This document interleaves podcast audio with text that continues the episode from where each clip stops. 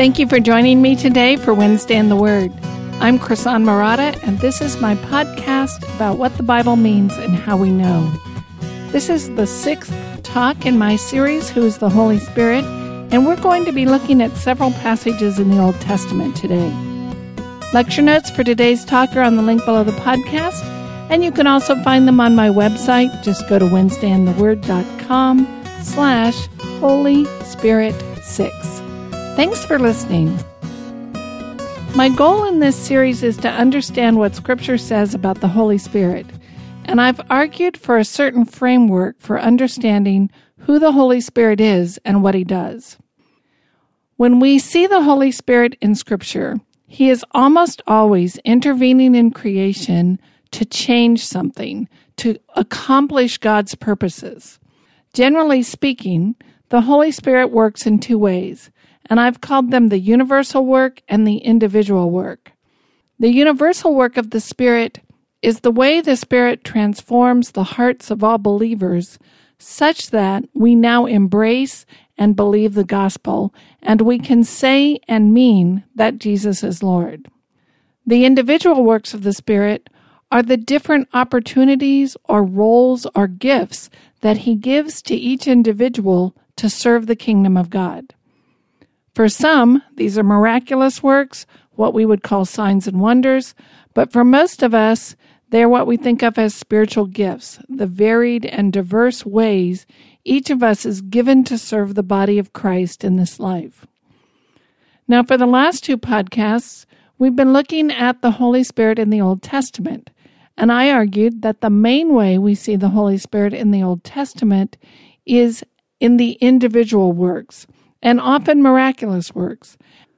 Primarily, we see the Holy Spirit empowering the judges, the kings, and the leaders of Israel to lead with wisdom, with military might, or with strength, or whatever they need to fulfill their roles. So we saw examples of this in Moses, the judges, and both King Saul and King David.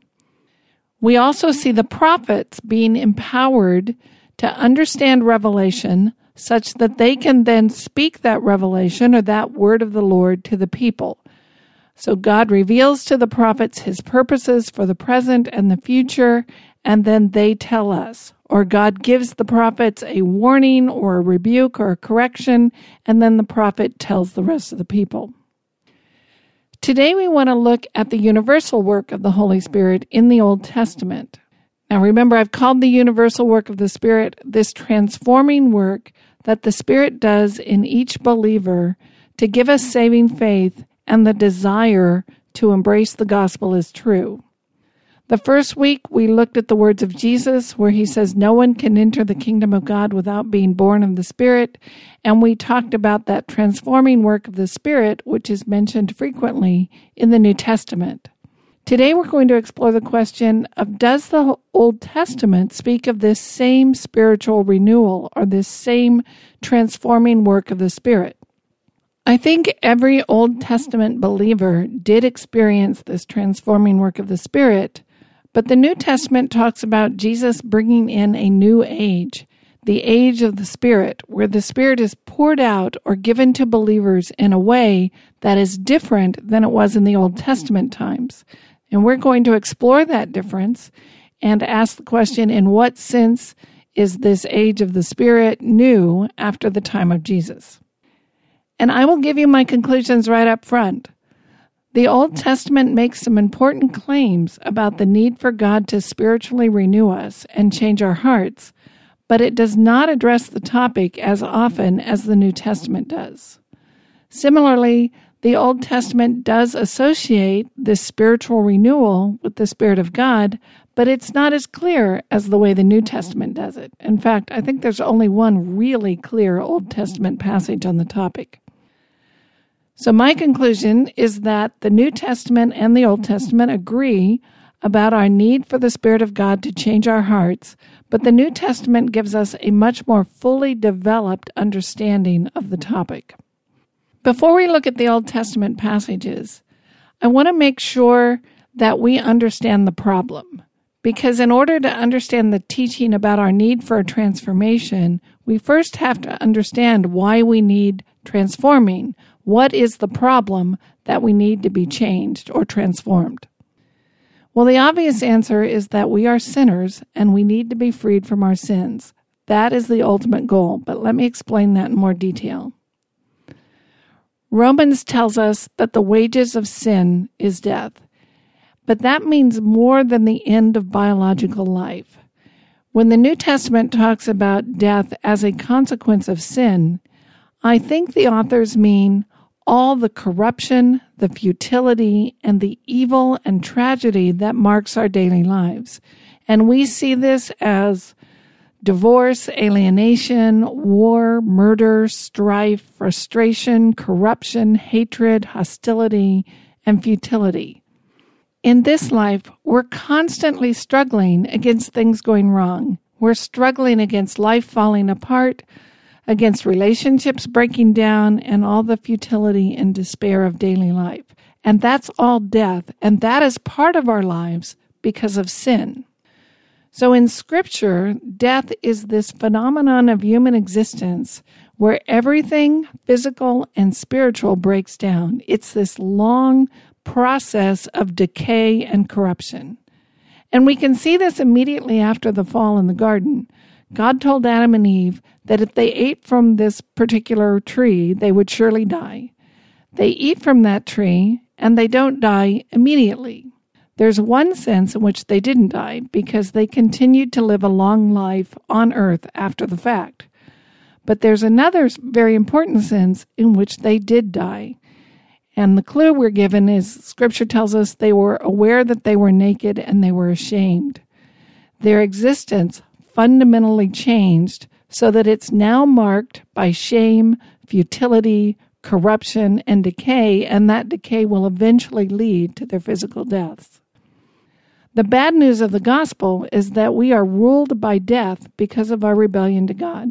As a result of mankind's rebellion, our evil, and our ignorance, just like the physical universe, we are ruled by death and decay. So, death is the natural, logical consequence of rebellion to God. And death is manifested in such tragedies as divorce, murder, alienation, isolation, frustration, war, strife, terrorism, hatred, hostility, and all the things that mar and frustrate human existence.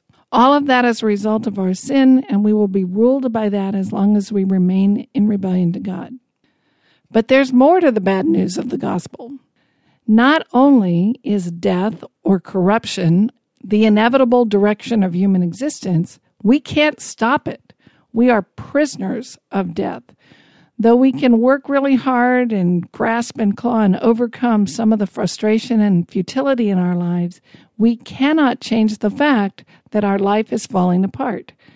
And that when we scramble to snatch one kind act, we lose two others in the process. And sometimes even the righteous acts we do are laced with selfishness and sinfulness. We are prisoners of sin and death because we are inherently rebellious to God. From a biblical perspective, God is the only being that has this principle of life, which is the opposite of death, in and of himself. And we can have life because he imparts it to us. But when we rejected God, we lost his offer of life. And though we kept on existing, we have a different kind of existence, one that is ruled by futility and death. So, eternal life is the opposite of death. Imagine an existence where the normal tendency of all human relationships was toward good and support and intimacy and fulfillment. The promise of life in the kingdom of God is not merely a promise to live forever free from physical death, it is a promise to live a life freed from all the consequences of sin and death that we've just talked about the corruption, the futility, the pain, the suffering, the bitterness, the tragedy, and the frustrations, and everything that mars and ruins our existence now. The kind of life we will have in the age of ages or in the kingdom of heaven will reverse this moral entropy. We will be subjects of life rather than death. We will be people who naturally enhance goodness, who promote righteousness, who encourage and support others, and we will all be creatures who naturally do the right thing. Instead of destroying everything through evil and ignorance, we will nurture and strengthen and uphold the goodness around us. So that's life and death. There are two consequences to our rebellion from God. The first is that we cut ourselves off from the source of life and we are stuck with death. We are cut off from God and He is no longer offering us life. This is the logical, natural result. This is like the law of gravity that if you push a book off a table, it's going to fall to the floor. If you rebel against God, you're going to be stuck with death because He withdraws His offer of life. So that's the first consequence. Because of our rebellion, we now have this existence that is marred by death. But there is a second and even greater consequence, and that is the rebellion itself is wrong and deserves punishment. Justice demands recompense. We have broken the law. We have broken God's law. And now there's a judicial penalty that must be paid. Think about it like this before the fall, before there was ever rebellion or sin in the world, it's as if we start out face to face with God. We're in fellowship with Him. He is blessing us with life and granting us the kind of life I just described. But when we rebelled, we metaphorically turn our backs on God and we cut ourselves off from the life He offers. At this point, we experience the first consequence of our rebellion. We now live lives marked by sin, futility, corruption, and death. But the second consequence of our rebellion is that God metaphorically turns his back on us. And that consequence is devastating because in that state, if we repent, it does no good. If we get fed up with sin and death and turn back to God, he says, No, there's this problem. Justice has to be satisfied. And I can't grant you life until that debt to justice is paid. And the Bible describes that as being under the wrath of God. So until justice is satisfied, God's back is going to remain turned. Something has to happen to get him to turn his back around and face us again. So the natural consequence of our rebellion is death. The wrath of God is the judicial decree against us, not just that we're going to experience death, but that we are slaves of death, that he is no longer offering life, and there is a debt to justice that must be paid. Now, the biblical concept of justification is the forgiveness of our debt to justice. And when that debt is forgiven, that qualifies us once again to receive life. So to be justified is to be in a position where God's justice has been satisfied. We no longer owe a debt to his justice, Therefore, God can turn back around to face us and offer us life again. We are justified because God is profoundly merciful, not because we have earned it or merited it in any way. And as scripture unfolds, we learn that it is in fact the death of Jesus on the cross that pays that penalty for our sins. So Jesus' death is the substitute for the death that we deserve. And God is so profoundly merciful that he wanted a way for us to escape his wrath, but he is also just, and he knew that he couldn't just overlook sin. That debt to justice had to be paid, and that's why Jesus died, in order that God might be, as Paul says, both just and the justifier. He might be both merciful and just, so he sent Jesus to solve the problem for us. So that brings us to our question how do we become people who want to turn around and face God again? I painted this picture of when we rebel, we turn our backs to God, and then God turns his back to us. And it is Jesus' death on the cross that allows God to turn back around and face us. But how do we become the kind of people who want to turn around and face God again? I think scripture teaches that left to ourselves, we're perfectly fine with our backs to God being rebel sinners.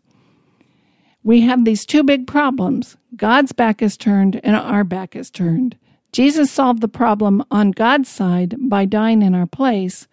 What solves the problem on our side so that we look at ourselves, see that we're sinners in need of mercy, and repent and turn back to God? And I've been arguing that that is the universal work of the Spirit, that transforming work in our hearts to make us people who believe the gospel, to make us people who repent, is what we truly need. That's what it means to be born again, to be born of the Spirit, and to have our hearts changed. How do we get that repentance? It's through the transforming work of the Spirit. And what I want to look at today is how do we see that in the Old Testament? So, how do we get repentance? That's the story the Old Testament tells with the nation of Israel. God made a covenant with the nation of Israel that he would be their God and they would be his people but they needed to worship and obey him. They needed to strive to keep his commandments and refrain from following other gods. And there was a prescribed process for sacrifice and repentance when they failed or when they sinned. But they had to take God seriously and they had to want to repent. They needed to turn back to God and seek him out. And much of the Old Testament is the story of how the nation of Israel failed to turn around and seek God. Now, not every individual, there's always a remnant that remained faithful to God. But as a general rule, most of the nation abandoned God, forgot his promises, and ignored his prophets. In the Old Testament, we tend to see this discussion of the need for spiritual renewal in the context of this general failure to repent. God brought the nation of Israel out of slavery in Egypt. He established them in the land. God promised He would bless them in the land if they were faithful to Him, but they were not faithful to Him. They failed to keep His commandments. They failed to follow Him. They turned and started worshiping other gods. And He disciplined them by allowing them to be conquered by their enemies and ultimately to be taken into exile. And most of the discussion of this problem in the Old Testament rightly focuses on Israel's own stubborn choices. The nation wasn't faithful. The nation ran after other gods. The nation ignored the words of the prophets. They didn't keep the law. But there are a few key places where the Old Testament looks at this situation from the other side of the coin. In another sense, Israel's problem is that God has not changed their hearts. So, this is where I want to start looking at the Old Testament. We're going to start in Deuteronomy 29.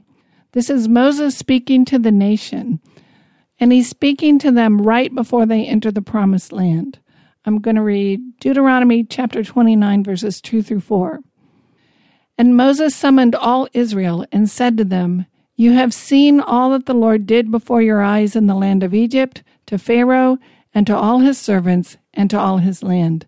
The great trials that your eyes saw, the signs, and those great wonders. But to this day, the Lord has not given you a heart to understand or eyes to see, or ears to hear. Moses is addressing a generation of Israelites that left Egypt and saw the power of God displayed in a way no other generation before them had seen. And yet, he says, You didn't get it. They didn't really trust God as their Lord and deliverer. And Moses says, This is so because God did not change your hearts to understand. God did not give you the eyes to see or the ears to hear. So they're about to enter the promised land, and what's going to keep them in their in the land? What will secure their peace and prosperity? Well, God has promised to give them peace and prosperity in the land so long as they were faithful to him, and yet to be faithful to the covenant, they need a new kind of heart that wants to remain faithful to the covenant. And Moses is saying that has not yet been given. And the result will be that they lose the land and are taken into captivity.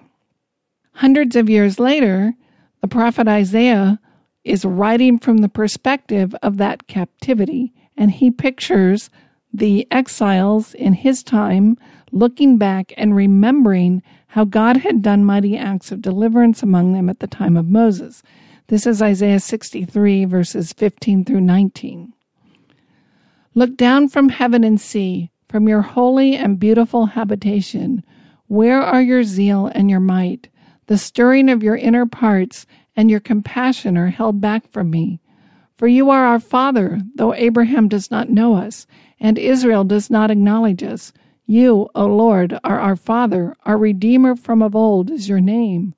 O Lord, why do you make us wander from your ways, and harden our hearts so that we fear you not?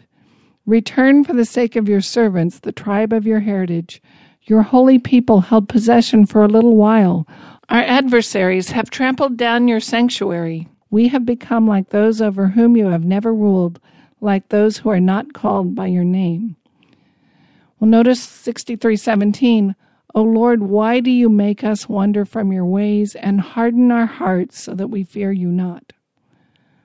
Moses said earlier that God had not given them hearts to understand and eyes to see, and now, hundreds of years later, Isaiah is speaking to God and saying, God, why have you still hardened our hearts? Why are you doing this so that we don't fear you? I think Moses and Isaiah are saying the same thing. Moses is speaking of a time before they enter the promised land. Isaiah speaks about the time when they're in captivity, but the problem is the same. God has not intervened to change their hearts from rebellion to faithfulness. Now, that gives us the framework, I think, to understand three very important Old Testament passages, and that's what I want to spend the rest of our time on. The first is Deuteronomy 30, verses 1 through 10, and this is the very next passage after the one we just looked at in 29. Moses has spelled out the blessings that will come to them if they're faithful to the covenant. He's also spelled out the curses that will befall them if they are faithless and he just said in chapter 29 that God has not given them a heart to understand. And now this is what he says in chapter 30, the very next part. And when all these things come upon you, the blessings and the curse which I have set before you, and you call them to mind among all the nations where the Lord your God has driven you, and return to the Lord your God, you and your children, and obey his voice and all that I command you today, with all your heart and with all your soul, then the Lord God will restore your fortunes and have mercy on you, and he will gather you again from all the peoples where the Lord your God has scattered you. If your outcasts are in the outermost parts of heaven, from there the Lord your God will gather you, and from there he will take you. And the Lord your God will bring you into the land that your fathers possessed, that you may possess it. And he will make you more prosperous and numerous than your fathers. And then this is verse 6 and the Lord your God will circumcise your heart and the heart of your offspring, so that you will love the Lord your God with all your heart and with all your soul, that you may live. And the Lord your God will put all these curses on your foes and enemies who persecuted you, and you shall again obey the voice of the Lord and keep all his commandments that I command you today. The Lord your God will make you abundantly prosperous in all the work of your hand, in the fruit of your womb, and in the fruit of your cattle, and in the fruit of your ground. For the Lord will again take delight in prospering you, as he took delight in your fathers, when you obey the voice of the Lord your God, to keep his commandments and his statutes that are written in this book of the law, when you turn to God with all your heart and with all your soul. Moses is looking ahead and he predicts the exile from the land because of their disobedience. They haven't even entered the promised land yet, and here he is predicting a time when they will lose the land and be conquered and taken into captivity.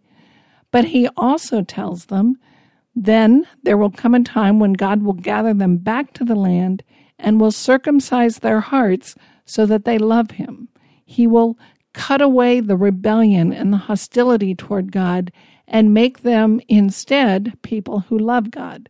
And the result is that they will be a people who love God and will live and prosper in the land. This is a life or death choice. The result of turning away from God is judgment and death.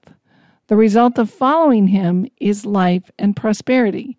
If God is going to save them from the judgment, then God has to change their hearts, and the result of a changed heart is that they will live. Now, notice Moses confidently asserts both God's choice and their choice.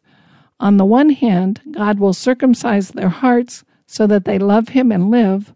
On the other hand, they will be blessed when they choose to love God. Throughout Scripture, we see this affirmed. God must first change our hearts so that we choose to follow him. The heart must choose, but God must change the heart so that it can choose rightly. Now, I don't want to get into that debate about human responsibility and divine sovereignty. I have a talk on that on my website called Do We Choose God or Does God Choose Us? if you want to explore that in more detail. So, back on the point, the text doesn't say this explicitly, but I think when you put all the pieces of Scripture together, the picture that emerges is that all genuine believers, no matter when they lived, had this transformation of the heart. In other words, I would not understand Moses' words here in Deuteronomy to mean there were no believers in Israel until after the captivity when God does the circumcising. Rather, I think all believers in all times, including Abraham, Moses, Caleb, Joshua, and every believer in the Old Testament, received this transformation or what Moses called the circumcision of the heart. There is always a remnant. There is always a group of people who believe. But Moses is speaking of a time when God will do this for the nation on a much larger scale, and that will happen after they have rebelled and gone into exile. That's our first passage. Our second is in Jeremiah. Jeremiah also speaks about this very same restoration to the land and announces a new covenant. This is the famous Jeremiah 31 31 through 34. Behold, the days are coming, declares the Lord, when I will make a new covenant with the house of Israel and the house of Judah. Not like the covenant I made with their fathers on the day when I took them by the hand to bring them out of the land of Egypt, my covenant that they broke, though I was their husband, declares the Lord. For this is the covenant that I will make with the house of Israel after those days, declares the Lord. I will put my law within them, and I will write it on their hearts and I will be their God, and they shall be my people. And no longer shall each one teach his neighbor, and each his brother, saying, Know the Lord, for they shall all know me, from the least of them to the greatest, declares the Lord, for I will forgive their iniquity, and I will remember their sin no more. Jeremiah is speaking about the same thing Moses was a restoration from captivity and the coming of a new kind of a covenant and what is new in the new covenant? God is going to write the law on their hearts. And the result is God will be their God and they will be his people. They will become people who remain faithful to him. Right now, they have hearts that turn away from God, which results in their judgment. To rescue them from judgment, God is going to change their hearts. He has to give them the kind of heart that seeks after him rather than rebelling. Or to use my earlier analogy, their backs are turned in rebellion to God, and God has to make them the kind of people who want to turn back around to Him in repentance. The Old Covenant didn't result in blessing because their hard hearts turned away from God. That's why we need a new covenant. God needs to transform the inner nature of His people such that they want to repent and embrace the good news of the gospel. But this time, in this new covenant, God's not going to write the law externally on stone tablets and scrolls. He's going to write it internally. He's going to make his people the kind of people who want to keep the law, who embrace it and see it as right and good. What's distinctive is that God is making a covenant with the whole nation. I would say all Old Covenant believers had the law written on their hearts, but the problem was there were so few of them that the nation as a whole turned away from God. And God is promising a time when that will change. And notice how this new covenant is connected with forgiveness. Look again at verse 34. And no longer shall each one teach his neighbor and each his brother, saying, Know the Lord, for they shall all know me, from the least of them to the greatest, declares the Lord. For I will forgive their iniquity, and I will remember their sin no more. Our sin deserves punishment. Our sin deserves judgment. A holy and just God cannot just pretend that sin never happened. He can't just overlook it. And though Jeremiah doesn't say this, we know as the story unfolds that Jesus Christ will secure our forgiveness so that God will no longer hold our sins against us. That's what he means here by, I will remember their sins no more. I will wipe them off their account. Our debt will be paid by the blood of Christ, and God will wipe the slate clean. I want to look at one more Old Testament passage, and this one's in Ezekiel. Again, the topic is exile and captivity and how God is going to restore them. This is Ezekiel chapter 36, verses 16 through 28. The word of the Lord came to me Son of man, when the house of Israel lived in their own land, they defiled it by their ways and their deeds. Their ways before me were like the uncleanness of a woman in her menstrual impurity. So I poured out my wrath upon them for the blood that they had shed in the land, for the idols with which they had defiled it. I scattered them among the nations, and they were dispersed through the countries. In accordance with their ways and their deeds, I judged them. But when they came to the nations, wherever they came, they profaned my holy name, and the people said of them, these are the people of the Lord, and yet they had to go out of his land. But I had concern for my holy name, which the house of Israel had profaned among the nations to which they came. Therefore, say to the house of Israel, Thus says the Lord God, It is not for your sake, O house of Israel, that I am about to act, but for the sake of my holy name, which you have profaned among the nations to which you came and I will vindicate the holiness of my great name, which has been profaned among the nations, and which you have profaned among them. And the nations will know that I am the Lord, declares the Lord God, when through you I vindicate my holiness before their eyes. I will take you from the nations, and gather you from all the countries, and bring you into your own land. I will sprinkle clean water on you, and you shall be clean from all your uncleanness and from all your idols I will cleanse you. And I will give you a new heart, and a new spirit I will put within you. I will remove the heart of stone from your flesh, and give you a heart of flesh. And I will put my spirit within you, and cause you to walk in my statutes, and be careful to obey my rules. You shall dwell in the land that I gave to your fathers, and you shall be my people, and I will be your God. Ezekiel is talking about the same thing that we saw in Moses and in Jeremiah. Once again, the issue is captivity.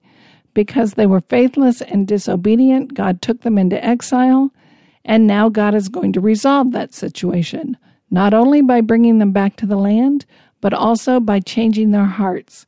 And the result of having their hearts changed is that they will follow him and walk in his statutes. Because they will become people who walk with God in faithfulness, they will again be established in the land as his people. Now, Ezekiel uses very evocative language. He says, God will replace their heart of stone with a heart of flesh. God will give them a new spirit. What is this new spirit? And here Ezekiel specifically says, I will put my spirit in you. And that's God speaking. God will put his spirit in you. I would argue that Moses and Jeremiah and Ezekiel are all talking about the same idea. Israel lost God's blessings because their hearts were unfaithful. They turned away from God, they abandoned Him and followed other gods, and so they were exiled and judged.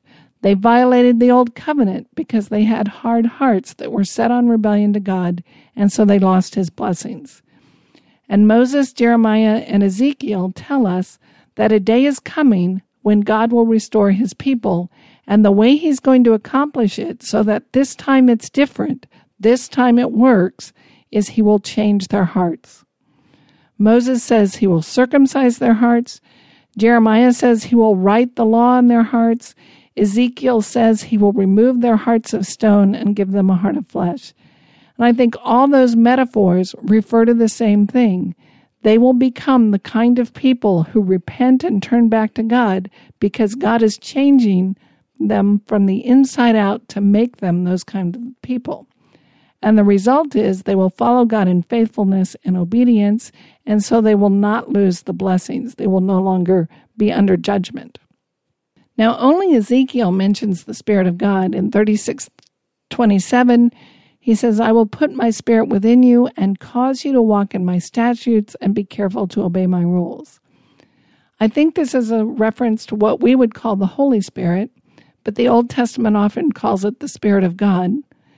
I suppose you could argue that Ezekiel is saying something like, a spirit like mine or a character that reflects my character or something like that.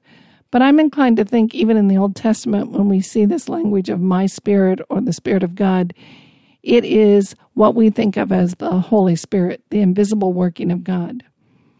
And here Ezekiel is saying, I, God, will go to work inside you to bring about this needed change. The Spirit of God is intervening to bring about this renewal or this transformation, or what I've called the universal work of the Spirit. Now, we see New Testament writers referring back to these passages with just this idea. The New Testament authors clearly connect this idea with the Holy Spirit. Paul writes this in Romans chapter 2, 28 and 29. For no one is a Jew who is merely one outwardly, nor is circumcision outward and physical. But a Jew is one inwardly, and circumcision is a matter of the heart, by the Spirit, not by the letter. His praise is not from man, but from God. And Paul is making the point here that those who are truly children of Abraham are those who have faith like Abraham had faith. So the true Jew is the one who is circumcised in the heart, not just by the letter of the law on the body, but on his heart by the Spirit.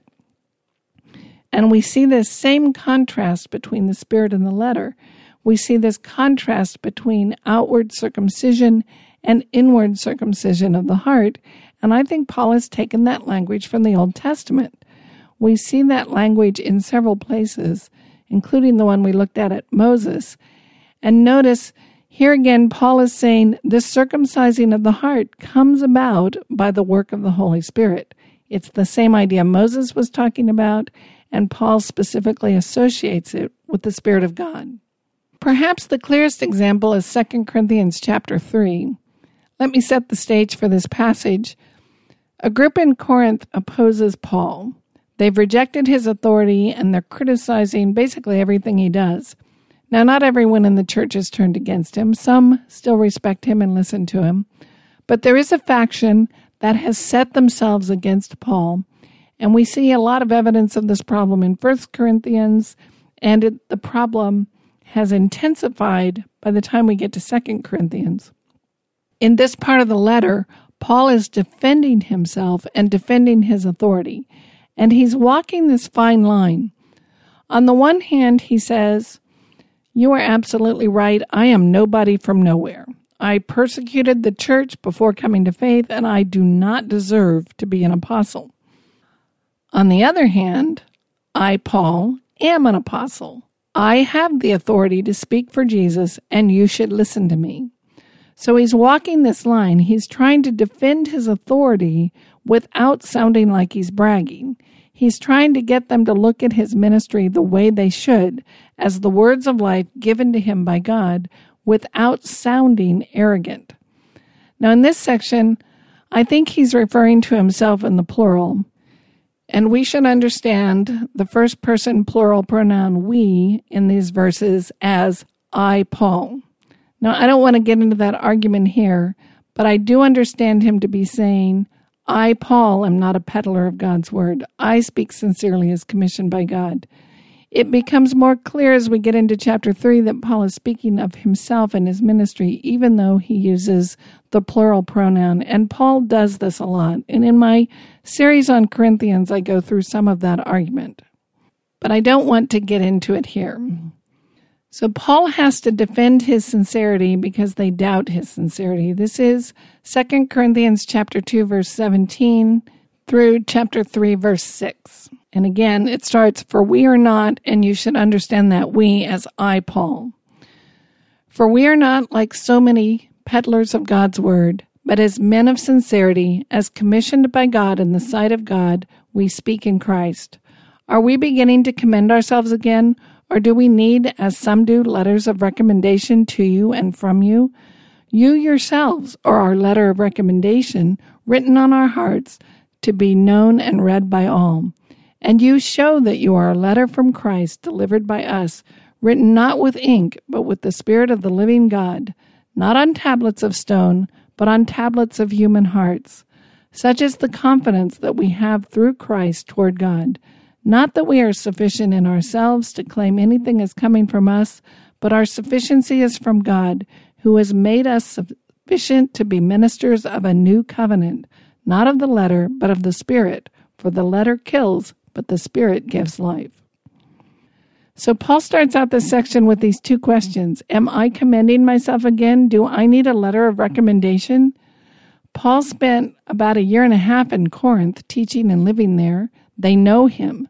He shouldn't need anyone else to recommend him because they know him well. He says, You guys are my letter of recommendation. I came to Corinth. I preached the gospel to you, and the result can be seen among you in your changed lives. Some of you in Corinth are genuine believers who responded to the gospel, and you can see the fruit of that change in your lives. Paul is saying, Look, you want proof of my gospel? You want proof of my ministry? Look around you at the changed lives in Corinth. That's my letter of recommendation. I shouldn't have to recommend myself to you. You should know you lived through it. And then he runs with that picture of them being a letter. This is 3 3. And you show that you are a letter from Christ delivered by us, that's delivered by me, Paul, written not with ink, but with the Spirit of the living God, not on tablets of stone, but on tablets of human hearts. So, first he makes clear I'm not the one writing this metaphorical letter. Jesus Christ is. The gospel is not about me, Paul. The gospel is about Christ. You are not my disciples. You're not followers of Paul. You are disciples and followers of Christ. I'm just the first one who told you about Christ. But then he makes another contrast. He says, You, the metaphorical letter, are not written with ink, but with the Spirit of the living God. And not only that, this letter is not written on paper or tablets of stone, but on tablets of human hearts. That language ought to sound very familiar to us because we just heard it from Moses and Jeremiah and Ezekiel. And Paul is speaking of the universal work of the Spirit that changes the hearts of believers such that we believe. This is the transforming work of the Spirit that changes us from the inside out into people who want to follow God. Paul's echoing the new covenant language from Jeremiah and in 3 6, he says, Look, God has made me a minister of that new covenant that Jeremiah was talking about. Paul sees his ministry of proclaiming the gospel of Jesus Christ as being a minister of this new covenant. He uses the language of contrasting the tablets of stone and the tablet of the human heart to refer back to Moses writing the Ten Commandments on the tablets of stone. He's contrasting the writing of the law on stone tablets versus the writing of the gospel on our hearts, and this is the language of Jeremiah and Ezekiel. And Paul is explaining that God does this through the Spirit. It is through the Spirit that our hearts are being transformed, and he's clearly spelling out that this transformation is accomplished by the Spirit of God. It's not written with ink, but by God's Spirit. So even though the work of the Spirit is not clearly spelled out in the Old Testament, except perhaps in Ezekiel, we see Paul describing his ministry as a ministry of this new covenant where Christ, through the Spirit, is writing on our hearts. And we see Paul in several places talk about how the work of the Spirit in transforming us is central to what salvation is all about. So, what does this all add up to? Well, I would argue that both the Old Testament and the New Testament understand the nature of spiritual renewal in the same way. This is the way the Old Testament describes it. This is the language we see in the Old Testament. God gives you a heart to know, eyes to see, and ears to hear. God circumcises your heart to love Him so that you may live. God writes His law on your heart so that He will be your God and you may be His people. God gives you a new heart and a new spirit. God removes your heart of stone and gives you a heart of flesh, and God puts his spirit within you and causes you to walk in his statutes. Now, each of those phrases talks about the same thing that the New Testament talks about a work done in our hearts to make us people who love God and are no longer rebellious to him. Jesus speaks of being born of the Spirit or born again or born from above, and I think that's the exact same idea we see in the Old Testament. You may remember Jesus spoke of being born of the Spirit to Nicodemus, and Nicodemus was confused and asked Jesus what he meant. And Jesus responded to him, Are you a teacher of Israel and do not understand these things? I think he's saying, You're supposed to be an expert in the Old Testament law. Why don't you understand these things? This is in the Old Testament. It's right there in Moses, Jeremiah, and Ezekiel. How did you miss it? Jesus expects that Nicodemus, as an expert in the scriptures, ought not to be surprised at this thing Jesus is saying. So the Old Testament says that God needs to do a work in our hearts so that we might live and believe. And Jesus says, you have to be born again. You have to be born of the Spirit to enter the kingdom of heaven. And I would argue those are the same things. The nature of the spiritual change is the same, and it comes about through the work of the Holy Spirit.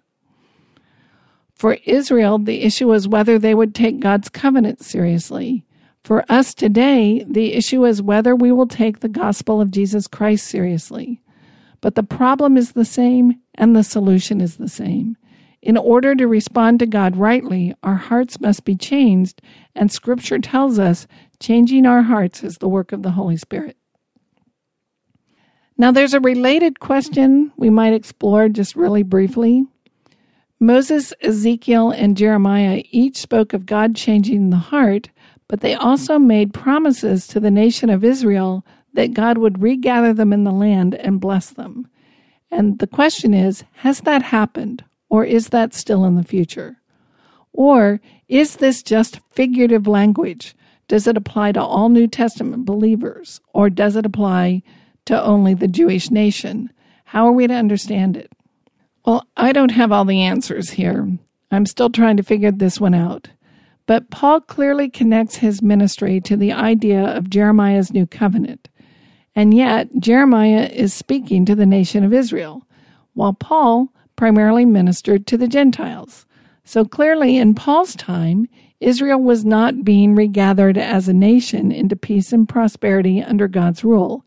In fact, shortly after Paul's death, the Romans conquered Jerusalem and leveled the temple to the ground and sent the Jews into thousands of years of exile. That happened in 70 AD. Basically, we're left with two choices. Either the language is metaphorical and not specifically addressed to the nation of Israel. And many people take this route. They applied this language in Jeremiah, particularly to the universal church, to those who are not physically born from Abraham, but are like Abraham in his faith and therefore the true Israel metaphorically. That's one option. The other option is that it is addressed to the nation of Israel and that there is a promise to the nation of Israel that is yet to be fulfilled. There is a day still in our future when Israel will be gathered in the land and experience a revival from the Spirit such that virtually every last one of them come to faith. And the more I study, the more I lean toward this second option. Paul talks about the mystery of the Gentiles, and he describes the age in which we live in one in which there is a partial hardening of the Jews until the time of the Gentiles is fulfilled. He pictures us Gentiles as being grafted into the branch that is Israel. So the branch of the plant, the root is Israel, and we Gentiles are like a foreign plant that's been grafted in.